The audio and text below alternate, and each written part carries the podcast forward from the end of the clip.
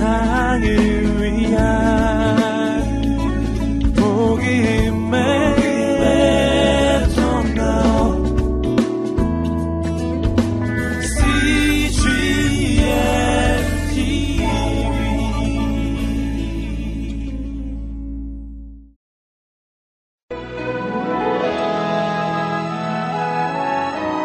믿음의 사람들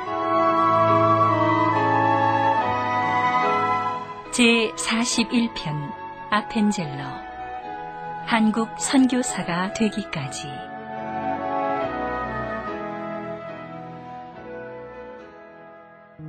예수님의 사랑이 아니면 품을 수 없는 것들이 있다.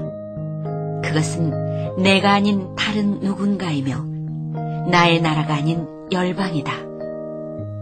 한국을 사랑한 한국인의 좋은 친구 아펜젤러 선교사는 동료 선교사들에게 그리고 후대의 우리들에게 그렇게 기억되는 선교사이다. 아펜젤러는 1858년 미국 펜실베니아주 서더튼에서 태어났다. 그는 성경을 사랑하며 예배를 지키는 부모 밑에서 성장하였다. 아펜젤러, 그만 놀고 들어오렴. 가정 예배 시간이야. 네, 어머니. 신앙의 울타리 안에서 성장한 아펜젤러는 14살 때 세례를 받는다. 하지만 그에게 은혜와 성령은 친숙한 단어가 아니었다. 야, 너는 예수님이 십자가에 달려 죽으신 것이 가슴으로 느껴지냐? 나는 그 사실을 믿지만 그것이 나를 위한 사건이라고 받아들여지지 않을 때가 있어. 에이, 성경을 읽어봐야겠다. 어, 그거 좋은 생각인데? 예수 그리스도를 가슴으로 품고자 소년 아펜젤러는 성경책을 들었다. 그 손길과 호기심이 헌신의 시작인 것을 그는 알았을까? 여드레를 지나서 제자들이 다시 집안에 있을 때에 도마도 함께 있고 문들이 닫혔는데 예수께서 오사 가운데 서서 가라사대 너희에게 평강이 있을지어다 하시고 도마에게 이르시되 네 손가락을 이리 내밀어 내 손을 보고 네 손을 내밀어 내 옆구리에 넣어보라. 그리하고 믿음 없는 자가 되지 말고 믿는 자가 되라. 예수님을 의심하다니. 내가 바로 믿지 못한 자였구나. 예수님, 당신 손에 못자국을 보지 않고도 믿을 수 있게 해주세요. 아펜젤러는 그날 예수 그리스도의 손을 보았다. 그 손에 분명한 못자국이 그의 가슴에 십자가가 되었다. 예수님, 예수님. 하나님의 때였을까? 그가 가슴에 십자가를 품은 이후 선교의 말씀이 그를 흔들기 시작했다. 1876년 10월 6일 웨스트체스터 장로교회에서 봉사하던 때였다. 하루에 한 끼도 먹지 못하는 분이 있으면 손을 들어보시기 바랍니다. 아무도 없군요. 아시아, 아프리카, 수많은 나라의 형제 자매들이 지금도 이 시간에 굶어 죽고 있습니다. 배우지 못해 가난의 삶을 살고 무엇보다 가슴 아픈 것은 그들은 매일같이 영적 장례식을 치르고 있다는 사실입니다. 예수 그리스도를 모르기 때문에 영적 장례식이라. 아버지, 그동안 제가 참 배불렀군요. 저는 매일같이 풍족하게 말씀을 먹고 살았고 마음껏 예배를 드리면서도 예수님을 모르는 사람들에 대해서는 생각조차 하지 않았습니다.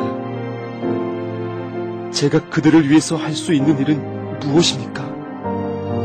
사람이 그 길을 결정하더라도 인도하시는 분은 하나님이시니 그의 작은 소리에 응답하시사 그를 일꾼으로 만드신 하나님의 섭리는 오직 경외의 제목이리라. 그 후 아펜젤러는 프랭클린 앤드 마샬 대학을 졸업한 후 다시 드루 신학교에 입학하게 된다. 신학교를 다 마치기도 전에 그는 감리교회 외국 선교부의 조선 선교에 헌신할 것을 고백한다. 조선으로 가겠습니다. 환영하네. 그리고 축복하네. 1884년 크리스마스 주간에 그는 선교사로 임명받는다. 우리 감리교회 외국 선교부는 아펜젤러를 조선의 선교사로 임명합니다.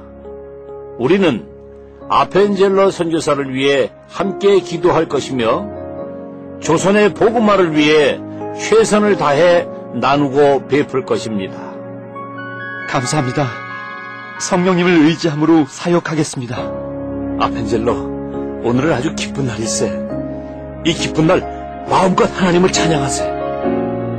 1884년 11월 아펜젤러는 두루 신학교를 졸업하였고 엘라와 결혼하였다. 그리고 드디어 아펜젤러 부부는 아라비코에 몸을 싣고 태평양 항해에 오른다. 내 아들이 너무 자랑스럽구나. 너를 위해서 내 평생을 다해 기도하마. 먼 길을 떠나는구나. 내 눈 감기 전에 또 볼 수 있을는지 모르겠구나. 아버지, 약한 말씀 마세요. 건강해야 한다. 아버님, 저희도 기도하겠습니다. 어서 배에 오르세요! 곧 떠납니다! 다녀오겠습니다.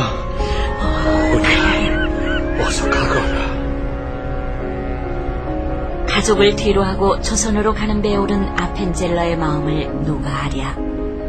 예수님 때문에, 오직 단 한 분 예수님 때문에 그들은 남겨두고 혹은 버려두고 호롤이 남의 나라로 가야만 했다. 왜 제가 선교를 가겠다고 했는지 모르겠어요.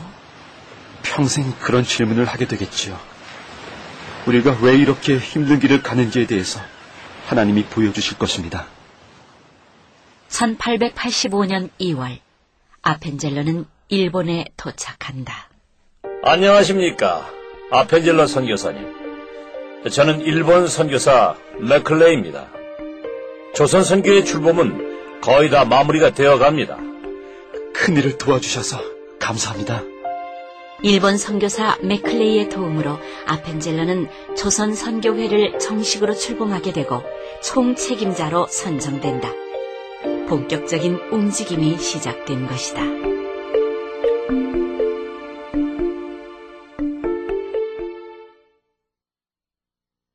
이 프로그램은 드림온과 함께합니다.